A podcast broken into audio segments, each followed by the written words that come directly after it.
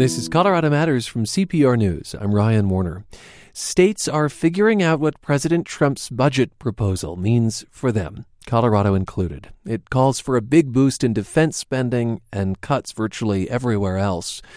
It's the first topic I tackled with Democratic Governor John Hickenlooper in our regular interview at the state capitol. Governor, welcome back to the program. Glad to be back. After this plan was introduced, you said that your administration has reached out to Colorado's congressional delegation to ensure that, quoting here, Colorado's values and priorities are protected.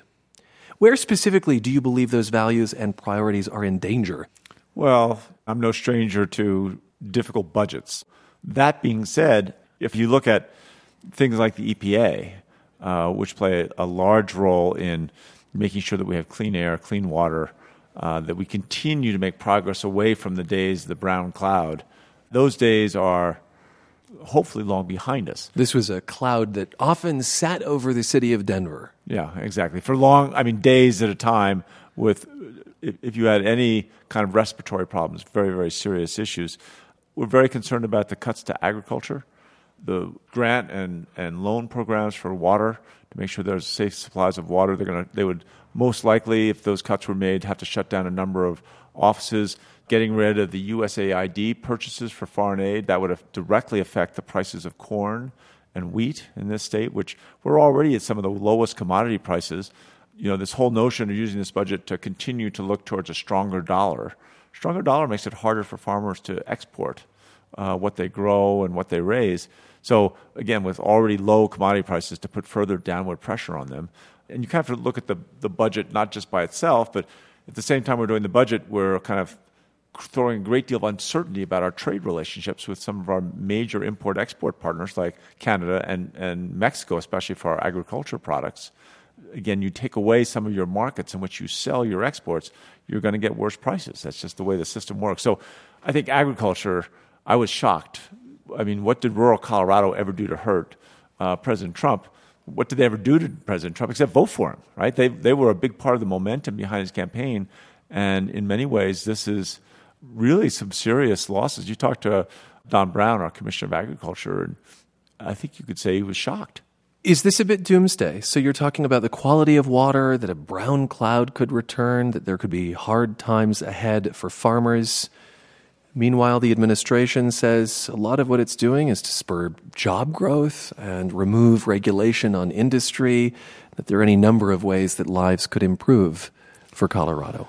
Well, I mean, this is a budget. The president lays it out. The system's not that different than what we have here in the Colorado, in the state of Colorado, where the governor lays out the budget and then the legislature dramatically changes it uh, and they really have the final word. And I think Congress is going to have a, a, strong difference here. This notion that getting rid of regulations is somehow going to spur job growth, in some cases, may be true, but in many cases, it's not. And initial regulations that people rebelled against at the time of having seatbelts, right? Universal seatbelts everywhere. Well, once you get the system of putting those seatbelts in and, and, and gear up to it, cutting that regulation doesn't really do much good. I think that some would argue that the regulations they're talking about aren't potentially as common sense as restraining someone in a moving automobile. If you're m- removing regulations and you can demonstrate that that's going to make the air less clean, it's going to allow more pollutants, more particulates, more ozone, more pollutants of all kinds into the air. We're not necessarily going back to the brown cloud, but if you've got a child who's got respiratory issues, you can feel fairly confident that over a period of time, those ailments are going to get worse. I'm not trying to be in doom and gloom. I'm just saying you're, either, your airs and your water is either getting cleaner or it's getting worse. It nothing stays the same in this life. The proposed cut to the Environmental Protection Agency is 31%. Uh, which programs that are now federally funded would be priorities for the state to step in and fund? I'm not sure. The, you may have missed this, but we're going through a $700 million budget balancing exercise here because of TABOR we can't pick up the slack in the same way that some other states can. Uh, we don't have anywhere near that flexibility. So uh, we look at the grants, uh, large number of the grant programs that come from the EPA, the Superfund sites, right? The, the, These are for highly toxic places that need cleaning up. Right. We've had sites that have been waiting for more than 20 years to get, and we thought we were getting close to where the funding was going to be brought together. And now all of a sudden it looks like that could be pushed off indefinitely. You know, in many cases, these polluting uh, old mines or, or former extraction, extraction industry are continuing to pour polluted water into our systems and pushing the solution off into the future is probably not a great idea. The president's proposal also calls for billions of dollars in cuts to research spending nationally. Colorado's a research hub, both through the federal labs like the National Renewable Energy Laboratory and grants to institutions like CU.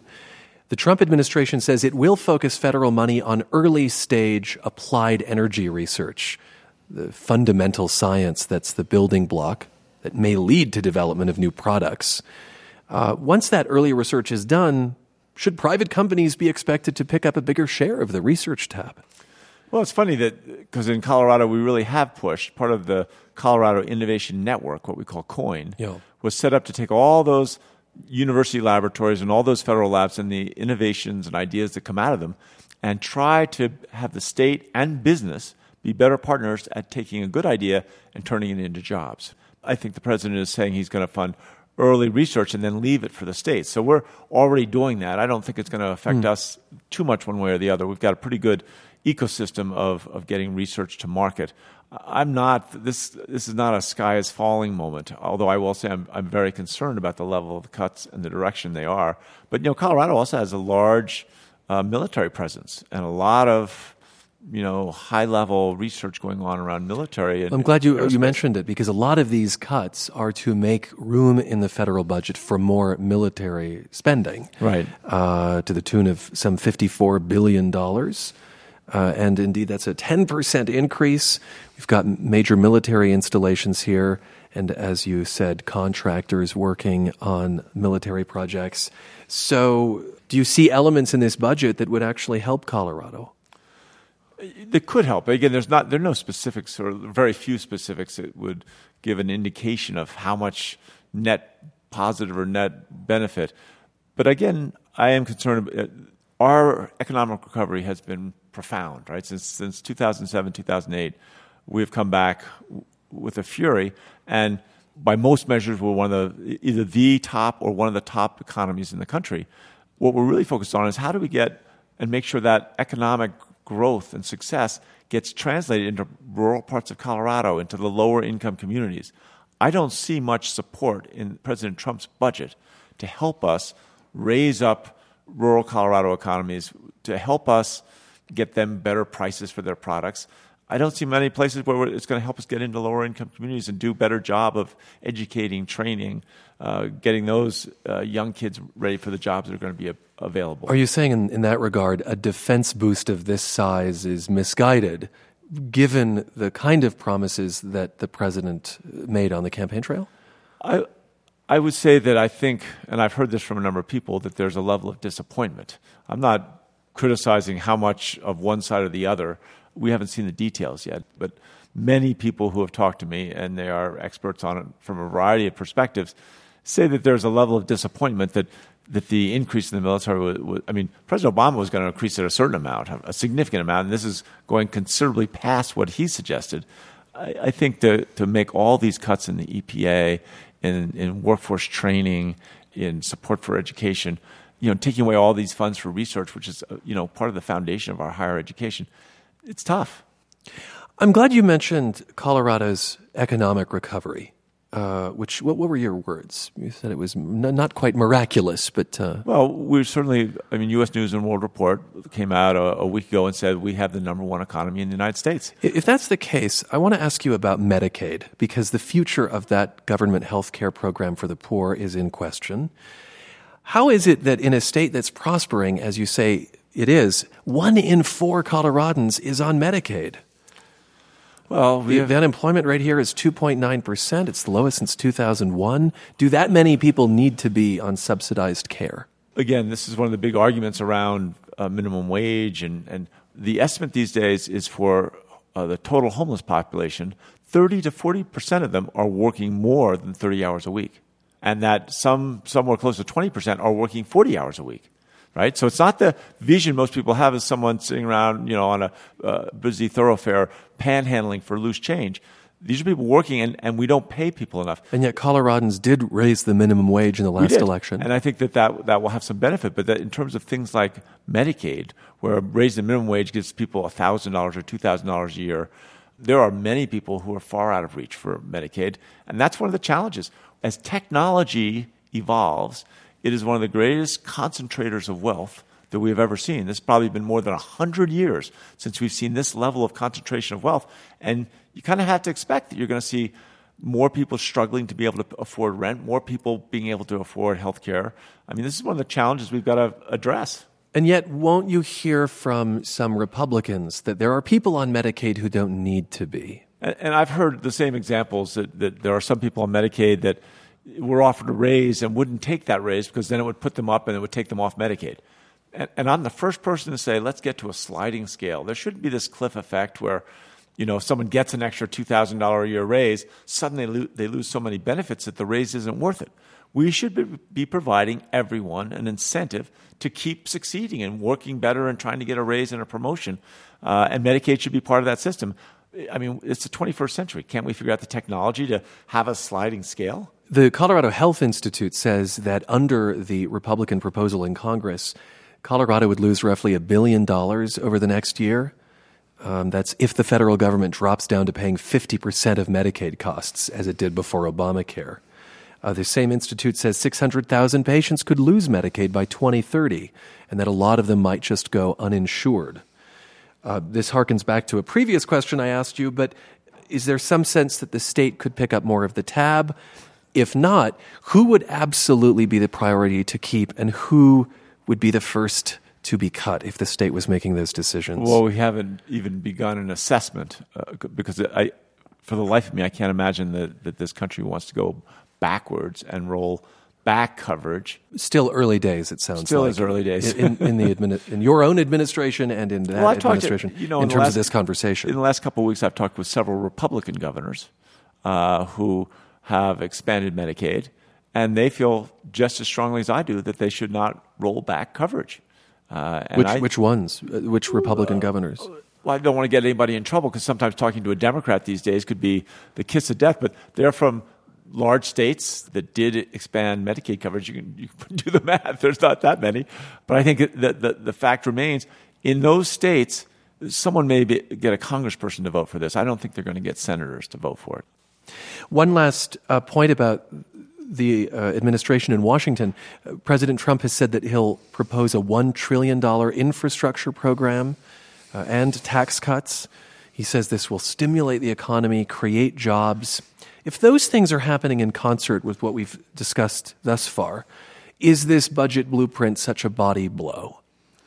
Well, so far there's been no details about his infrastructure program, and as I understand, There has been some Republican skepticism in Congress. Exactly. I don't see anything in this budget that's going to free up the money to do infrastructure at the scale that he has described. I don't see a trillion dollars anywhere in this budget that's going to come out of, of thin air. Let's talk about another budget, and that's the one you have a bit more uh, influence over uh, the state budget. There is currently a scramble to balance it, and um, your office is predicting up to a $700 million shortfall in the 17 18 budget. What are the options for bringing it into balance? Well, it's the same things that we've been doing. I mean, we've tried to cut You sound weary when you say that. you know, in elected office, having to, to do budget cuts is the steep part of the hill. And it's hard. You're trying to decide between people whose children have different types of challenges. You're trying to make decisions between infrastructure that's vital for the future of jobs, but at the same time, making sure we have comprehensive medical care so that, that people don't get left behind. You, you say cuts. I'll, I'll say that Republicans would say there's not so much cuts here as not as quick of growth. That, that overall, the, the, the, the state budget from year to year grows. Sure, of course. It grows by inflation plus population growth. We've been doing that for almost tw- for more than 20 years. These are under constitutional limits. Yeah, and, and successfully, I don't mind pointing out. We're one of the few states where you can look at as our economy has been booming these last seven or eight years, we have restrained our, our growth. But let me give you a couple of examples where that's not going to always hold true. One is transportation infrastructure. I'll tell you another place we're going to run into trouble is the number of individuals turning 65. And just for the record, I have now turned 65, so I know what I'm talking about. now And you're an expert. Now Okay. I'm an expert. And, you know, there's no question when you look at the statistics, older Coloradans are, are going to re- require more support, more financial support than younger. So even though our population doesn't change, let's imagine that the population is flat.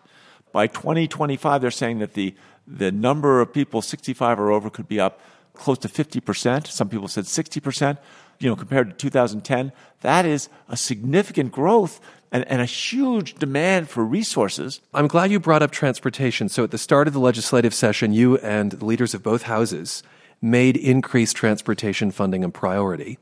Uh, now, those leaders, Democratic House Speaker Crisanta Duran and Republican Senate President Kevin Grantham, have agreed on a proposal to ask voters for a six tenth of a cent sales tax for roads for 20 years. That said, both of Grantham's Republican deputies have said they'll oppose it, as have conservatives in the House. Their argument is that more or all of the money for road improvements should come from the existing state budget. Well, wait, wait. So, so I've invited everybody to come down and go through that budget. Everyone who said that, I said, hey, Henry Sobanet knows that budget as well as any human person. This is your budget director. my budget director, who's a Republican, right? Served under Bill Owens, was the budget director under Bill Owens. So let him walk anyone who's interested through that budget and see if you can find. We're talking hundreds of millions of dollars a year. they might point to Medicaid, Governor. They might, and then you have to say, do we as a state want to roll back coverage on that many people? And most studies suggest that that's going to be more expensive in the long run. Let me ask this Do you support the plan that has been fashioned thus far? What, what I support is the process. And, and, and let me just on the, on the previous topic there, all the Republicans are saying they're going to come out and oppose this, all that this, this legislation does is put it on the ballot. Right? So they're saying they don't even want people to have the opportunity to vote on it. I want to go back before we wrap up to President Trump. So you attended the National Governors Association meetings last month in Washington. Yeah. You didn't meet privately with the president, but you did attend meetings where he spoke. And after one of those meetings, you tweeted, Govs at White House, President Trump makes clear no roundup or deportation except serious criminals. A good day! Exclamation mark. Your exclamation mark. There are many signs from the administration that it is casting a wider net than serious criminals. Now, that will delight some and disappoint others. But do you have confidence in what you tweeted about Trump's immigration outlook? Well, at that point, I was tweeting what he said, and he said it in no uncertain terms.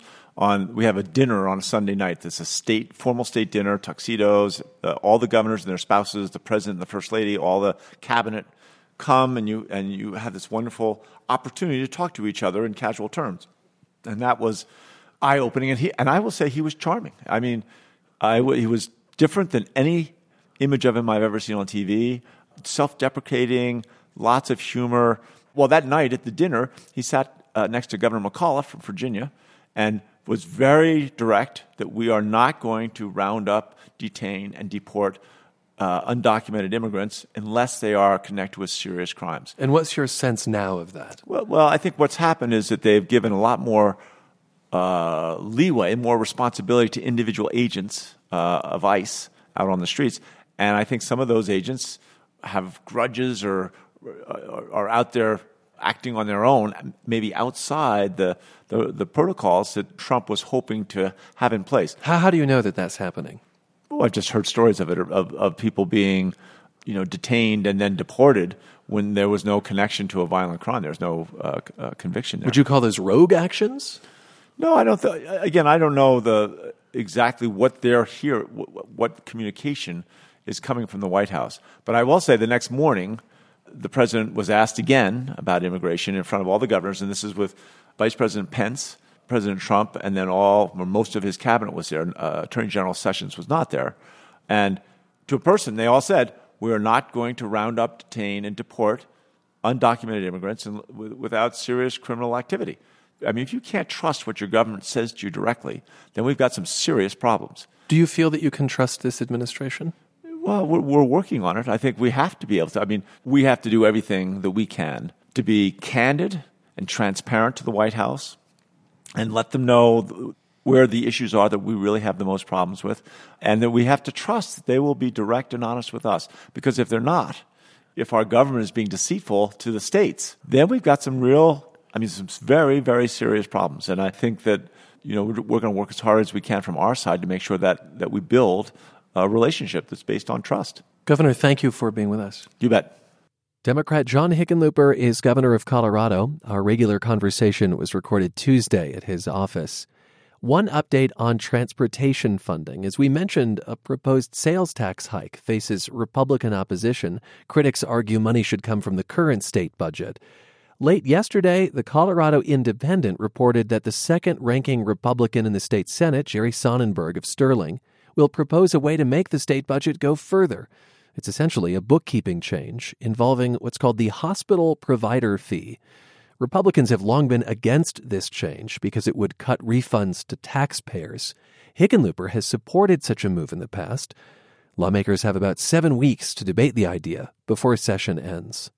You can find a transcript of my interview with the governor at cprnews.org.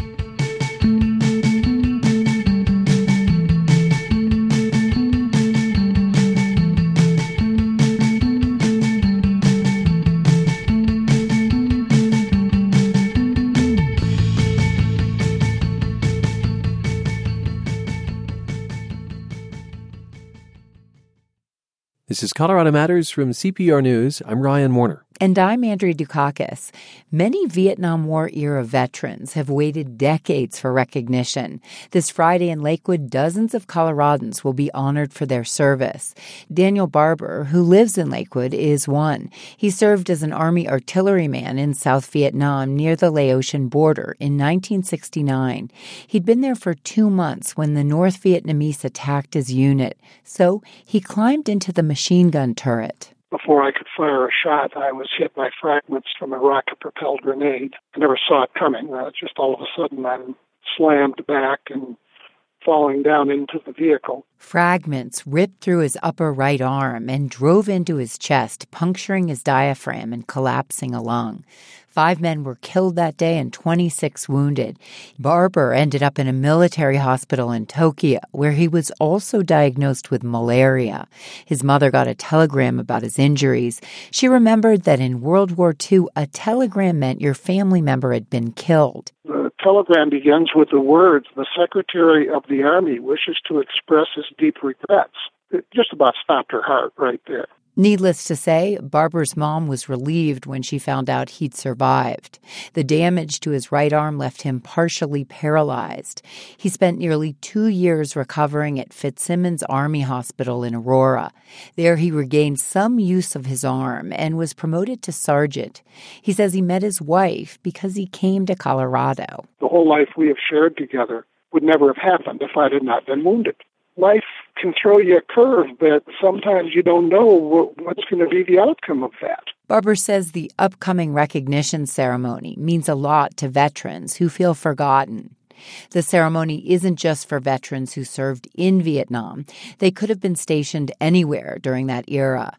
Another veteran who'll be at Friday's ceremony is Kent Cruz of Northglenn. He was a dog handler with the Army Military Police, first in Vietnam and then in Germany. Kent, welcome to the show. Thank you for having me. You started in the military in 1972. Why did you enlist?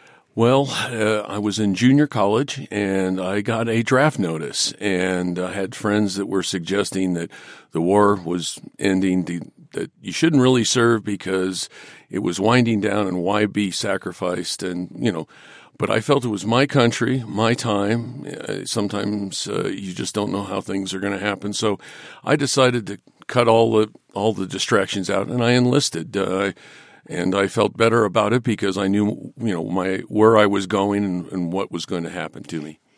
You had an unusual career in the military as a dog handler, um, deployed briefly to Vietnam. What were dogs used for there? Well, there was a couple purposes. There was three really. Uh, sentry dogs uh, patrolled the perimeter and you know in secured areas. There was also um, the drug dogs, which I was a part of drug dog handling, and then we had the mine and tunnel dogs, which were extremely important. They were called tunnel rats, and uh, they got into the areas that the uh, Viet Cong would hide in at night, or uh, they were the refuge for them during uh, the heavy bombing that took place. So uh, those were the three areas that uh, dog handlers uh, participated in Vietnam. So were the dogs in the tunnels seeking out the North Vietnamese so that you could find them? Yes, So we would come along these tunnels, and the, the dogs would be released into the tunnels to search and that was their command to search, and they would alert us if somebody. But the uh, tunnel rats, as they were known, the the men that had would follow the dogs into the tunnels, and they'd have to, you know, uh, give commands to the dogs, let them know to come to them, search more. But uh, it was, uh, if you're claustrophobic, it's not a very good uh, duty. Then you headed to Germany. Uh, what did the army need dog handlers for in Germany?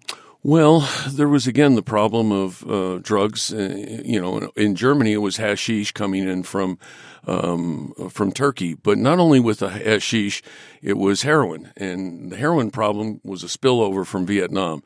Um, some of the soldiers got uh, hooked on the heroin. It's very cheap, readily. They put it on the cigarettes or the uh, marijuana cigarettes, and, and these guys would be transferred to Germany after the war and some had a heroin problem, which I felt was uh, being was not addressed at the time. So I cross trained my dog at Ramstein Air Force Base with some of the Air Force dog handlers, and uh, we had a heroin sensory program for the U.S. Army, which I was very proud to be part of. And I understand veterans returning home from Vietnam didn't always treat you very well. Well, the veterans they out processing it was it was a very rough time in this country, as you know, and and uh, Kent State had just happened, and some, so there was a lot of people didn't understand what was going on. I I guess the hardest spot, and I I really thank Congressman Perlmutter on this, is that coming home, and a lot of them flew into Oakland or the San Francisco. There was always protesters there, and and soldiers that had done two, three, four tours of duty weren't given a, a, a very hospitable uh, homecoming, and uh, and I think that this this is kind of a good closure. This is something that I really applaud his efforts because I know there's now having I, I, know two sessions, maybe three, that, and so it's well received by the Vietnam vets. And I should say that Congressman Perlmutter is organizing these ceremonies. Um, you had a friend named Peter who was also a dog handler in Germany. In some ways, his story is emblematic of the isolation you felt while doing your work there. What happened to Peter? Well, um, it was Christmas Eve, and, and of course, we're always, uh, we, we, have MPI or CID with us all the time, just about, uh, because for security reasons, uh, both our dogs and I are, you know, both the dog handler and the dogs, some were threatened, and it's, uh, so Peter was at Christmas Eve having a good time and asked me to come down. He was drinking some Jack Daniels, and unfortunately, Peter died of uh, uh, alcohol overdose, and a lot of it was the loneliness that you know is incurred because you can't go to the PX, you can't go to movies, you have to have security. At 20 years old, you're isolated from your own fellow GI, so it is you know it was a tough thing. You had to be mentally tough, and and uh, I'm glad I persevered. You're listening to CPR's Colorado Matters. We're speaking with Army veteran Kent Cruz. Several ceremonies will be held in the state to honor veterans who served during the Vietnam War era. Cruz was a dog handler as, as the war wound down. You had a very special relationship with your dog during the war. Tell us about Sam. Well, Sam was the first female dog that graduated from the sensory uh, drug program at Fort Gordon, Georgia and uh, she was also a mine and tunnel dog in Vietnam. So I was pleased that she served her country well. Um, I wish I, I know now they have a program for, for soldiers that can get their dogs that were their companions out, and that is something that is so great.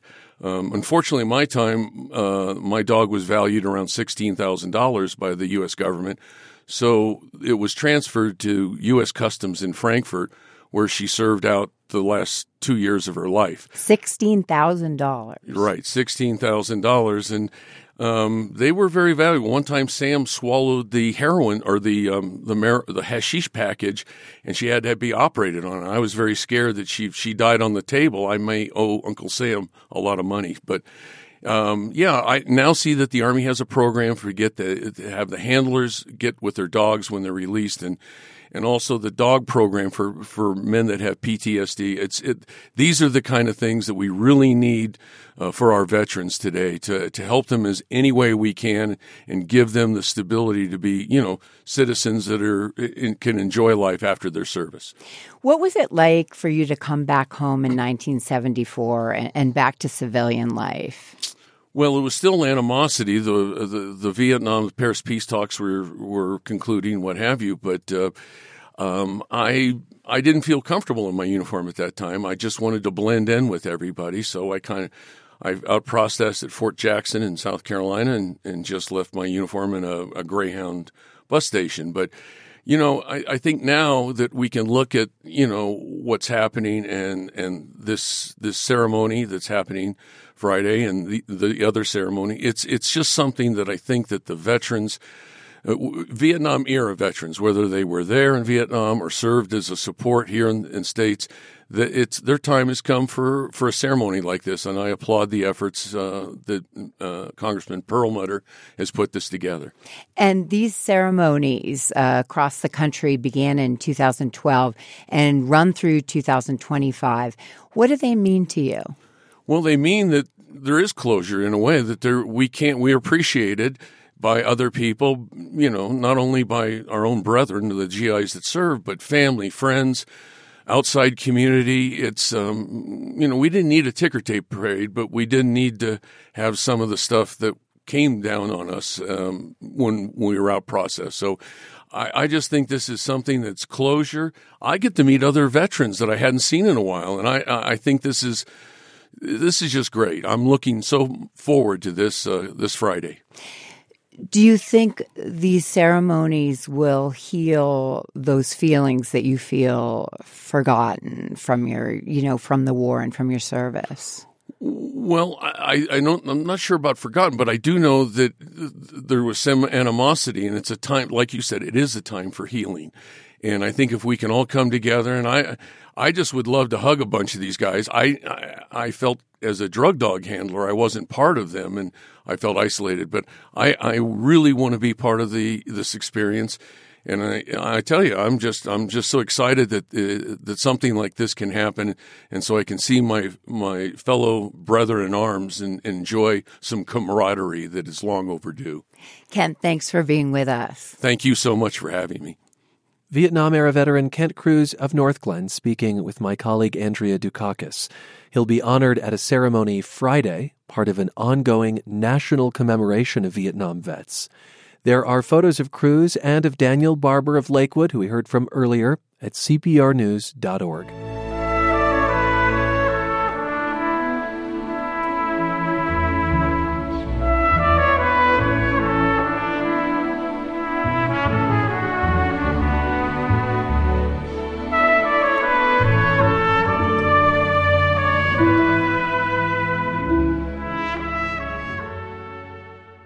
There are some formidable female sleuths in fiction Miss Marple, Kinsey Millhone, heck, even Jessica Fletcher. It's no small task to create a character that can live up to the likes of those three. Enter Celine Watkins. She's a very elegant private investigator, according to Denver author Peter Heller. His new suspense novel is called Celine, and welcome back to the program. It's great to be here. Celine is based on someone you know, but before I have you reveal who, describe this character for us because she she's larger than life. Fact, I think of her as like the most interesting woman in the world. well, uh, she's very elegant. She was born in Paris. Uh, just before the war, her dad was a banker in Morgan's over there. His name was Harry Watkins, and um, the Germans were coming. So she and her two sisters and her mother fled a couple of months before they marched on Paris. And she arrived in Manhattan, and all she wanted to do at age seven was be in the French resistance. She would go around Manhattan listening to groups of people trying to decide who was a Nazi spy. And she grew up, she went to college, she got out, got married early, had kids. Uh, so that kind of squelched her ambition maybe to be in the CIA or to be James Bond, which is what she really wanted to do. But she began working for a detective agency as a homemaker and then got her PI license And almost immediately after getting her license, the FBI contacted her. She was that good. She was as that a good. private investigator. And she is able to move in highly uh, sort of edified circles. Right. Uh, the reason the FBI contacted her is because they didn't have an agent who could. They wanted to catch a guy who had perpetrated a rather large fraud on the Bank of New York, and they didn't. They thought he was somewhere in southern Connecticut, around Old Greenwich, where his family lived, and they didn't have an agent who could mingle with a silk so- stocking set over there, and so they contacted Celine, who went up there in her old Volvo and uh, you might want to reveal who she is. Let's do that now. So she, she's sometimes called the Prada PI, and the reason the backstory of this character is so thorough is because she's based on someone in your life. Who who is it? Right. So Celine is my mom, and my mom died two and a half years ago. I was devastated. I was very close to her, and I think I wrote the novel just so I could hang out with her for another year. Oh. So the, the, the the FBI story is true. They contacted her. She made us some calls. She found out that like this guy's aunt played tennis with her aunt in Woodstock or something in Vermont. She figured out where he might be. She drove up there. She spied on this guy with her opera glasses. This is this is true. He came out of his horse property. You got to picture white rail fences, big old clapboard house. He got into his little sports coupe, and mom followed him and they had a high speed car chase in the environs of Darien, Connecticut. And I imagine it was probably 40 miles an hour. you know, I don't know, not on two wheels. But finally, the guy, he, he was so intrigued. It's like, who is this little woman who can barely see over the steering wheel? Uh, why is she following me? So he pulled over. She walked up, click, click, click, her pumps on the pavement. She said, Franklin, what you're doing is wrong. And it's not good for your family. It's not good for you. It's not decent. And we've got to make this right. So, what we're going to do is I'm going to follow you back to your house, and then you'll get in my car and we'll drive back down to the Bank of New York and we'll settle this thing. And he did. Uh, her powers of her, her, her her moral authority was so persuasive that the guy did it, and it's something that I ran into a lot growing up. Indeed, your mother, and thus the character of Celine in your new novel, Peter Heller, has this amazing knack to just confront bad guys and disarm them with her words. And Celine in this book is in her late 60s into her early 70s. And so I suppose there's there's something about her that might be disarming. She was uh, both Celine in the book and my mother. Um, always met people right where they were. She she never she could talk to what she what she found out was after they put the cuffs on this guy, the special agents at the Bank of New York, she said she never wanted to see that face again. It was so sad. So she decided not to do perp work. What she and her husband ended up focusing on was finding missing people and reuniting birth families. Like if you were a 15 year old girl, you had a baby, it was taken by the state. 20 years later, either the mother uh, or the child wanted to find each other. That's what they did. It was cold cases, often with sealed records, and they were crack investigators. They had like a 96% find rate, and they reunited over 100 birth families, and they did it pro bono for people that couldn't afford an investigator. And so mom could, and Celine could, you know, talk to homeless people, to addicts, never patronized, always, you know, met people right where they were, and it was disarming. I mean, they had county clerks with sealed records that would meet my mother and Celine in the bathroom and hand files under, you know, between stalls, you know, just because she was persuasive, them. right? Yeah, yeah. I, I I think it's fascinating how blended Celine is and your mother is, the character and and your mom. And it makes me wonder if, if this is really a novel or if it's right. more of a biography of a very yeah. interesting woman who happened to raise you. Yeah, I mean, I you know I could have written a memoir, but you know, the but novel's way more fun. I mean, I could conflate stories, um, you know, things that happened to her sisters. You know, I made happen to her in the novel. I can embellish, but there was so much about my mother that you didn't need to embellish. She was a wonderful artist, and she used a lot of skulls and bones, and her art was displayed throughout her loft on the right on the dock by the Brooklyn Bridge is where she lived. And the window washer became so fascinated with her art that, one, that he came back two days later with a skull in a bucket. And said, uh, Mrs. Heller, don't ask. I put that in the book. You know, it's like, so she quickly covered it in gold leaf and it stands on a pedestal looking elegant by the door. And she could shoot. my my mother was a crack shot. Uh, she would disappear for weeks at a time. So I don't really know exactly what all she did, but things would reveal themselves. We were driving in Idaho. We had we had said goodbye to her sister who was dying of cancer. We were both very sad. We weren't talking much. We were driving through Hailey, Idaho, and mom said, "Hey Pete, pull over, will you?" And it, it was a it was a building that said Dick's Guns. And she walks in. Okay, you got to pump, you know, clack, clack, clack at the pumps. This guy's cleaning a handgun on the back counter. He's in coveralls and he's kind of watching her. She leans over the counter, starts looking at these handguns. Her bracelet's like clicking on the glass. And she said, "Can I can I see that one?" It was like this honking big Colt 45. And he said, "A gift, right?" And he said, "No, uh, it's for me." and he said, "Well, you might want to start with something a little smaller, like these 22s over there." And she said, "No, I'd like to try this." So she picked it up. She made a stance. I could see the guy's thoughts. He was like, hmm, she must watch a lot of cop shows. Pretty good. And then he was so intrigued. He was like, let's go shoot this thing. I'm about to close. We get in his Bronco, go up to this gully above Hailey, Idaho. He sets up a log with a bunch of cans of bottles, like seven of them. He's very patronizing, showing her how to rack the gun. She's very patient. I was just watching all this. And she just picked up the gun, went bam, bam, bam, bam, bam, bam, bam, bam. And every bottle and can just, you know, shattered, you know, flew in the air. She was a good shot. She was, yeah. And again, this is the basis for Celine in your new novel. And uh, at the heart of this is a disappearance. Right. So someone comes knocking on her door, uh, desperate to find her father, who may either be dead or just missing. Right. And, and this brings her out west where the, this man has disappeared. Uh, tell us a little bit more about what brings Celine west. Right. So this this young woman's father disappeared over 20 years before. He was a famous National Geographic photographer. He was doing a story on grizzly bears in Yellowstone, and he disappears. And all evidence points to a bear mauling. But to this young woman, things don't add up. And so she finds out about Celine, contacts her, and asks if she would help find her father. So Celine heads west with her Watson, Pete, who's a seventh generation Maine Islander, where, you know, reticence is like the state bird. He doesn't say much. They call him the quiet American in the family. And uh, they're, they're sort of like good cop, bad cop. They're kind of like the cop that talks and the one that doesn't. they borrow uh, Celine's son's camper and they head up to Yellowstone. And, uh, and then it just gets pretty much. Um, you know, it's a page turner from there on.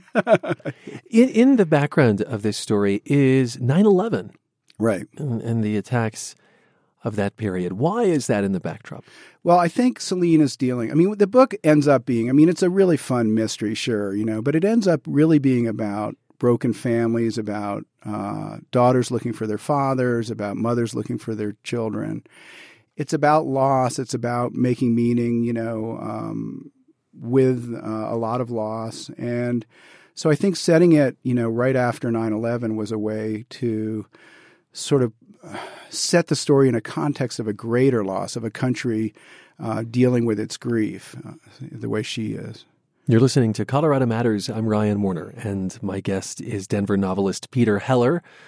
You might know him from The Painter, The Dog Stars. His latest is called Celine, and it's a suspense novel whose main character, Celine, is based on his mother, who in real life was a private investigator.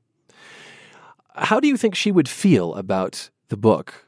Um, it, it, strikes me that your mom was probably a pretty opinionated person. she was. Uh, she definitely had ideas of what ought and not ought, and uh, what not to be done. Uh, she um, would have been so tickled. You know, I sent the manuscript to her husband Pete, who was her partner in all investigation, and who is the partner of Celine in this, yeah. in this novel. And he, as I said, he's this old Mainer. He's like 86 years old. I sent him the manuscript. He never says much. So I, I get this call like two days later. He's like, I read the book. Long pause. I'm like, okay. I have two criticisms. Okay.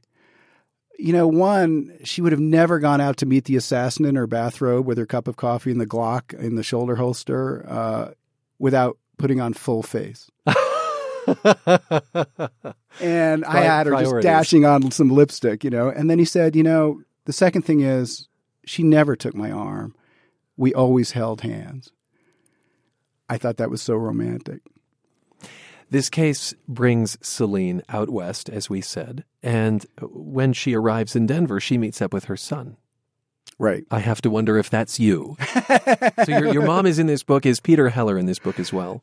Well, he lives on a lake on the west side of town, just like I do. He he kind of um, looks like me. His wife is named Kim, as my wife is. Uh, so I guess I didn't try and disguise him too much, but you know, I, I probably won't sue myself, so I think I'm all right. okay, so I'm going to say that there's a lot of Peter Heller in this book, yeah. in addition to his mom. You said that this was, in some ways, uh, how you could spend time with her, right? Um, after her death. You also said that this book is about grief. Was it a healing process to write the book?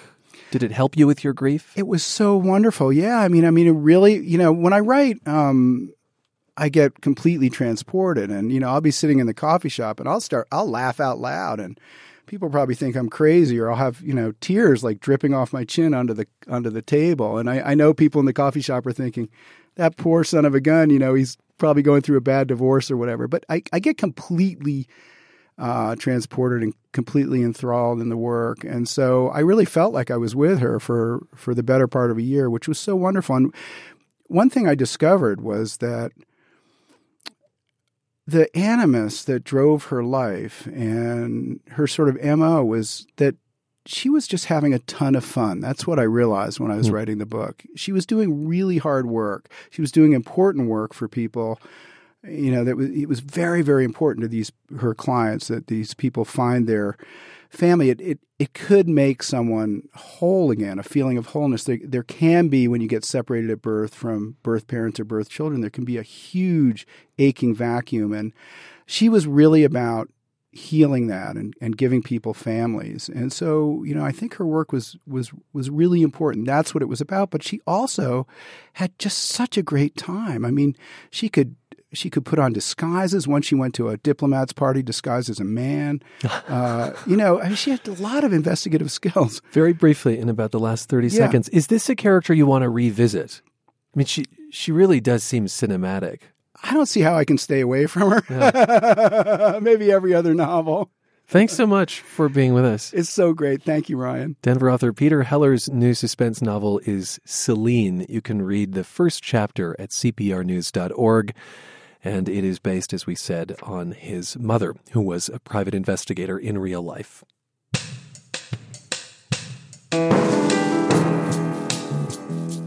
And that's Colorado Matters for today. You can follow us on Twitter at Colorado Matters and on Facebook, we're CPR News. Glad you could spend time with us. I'm Ryan Warner at Colorado Public Radio.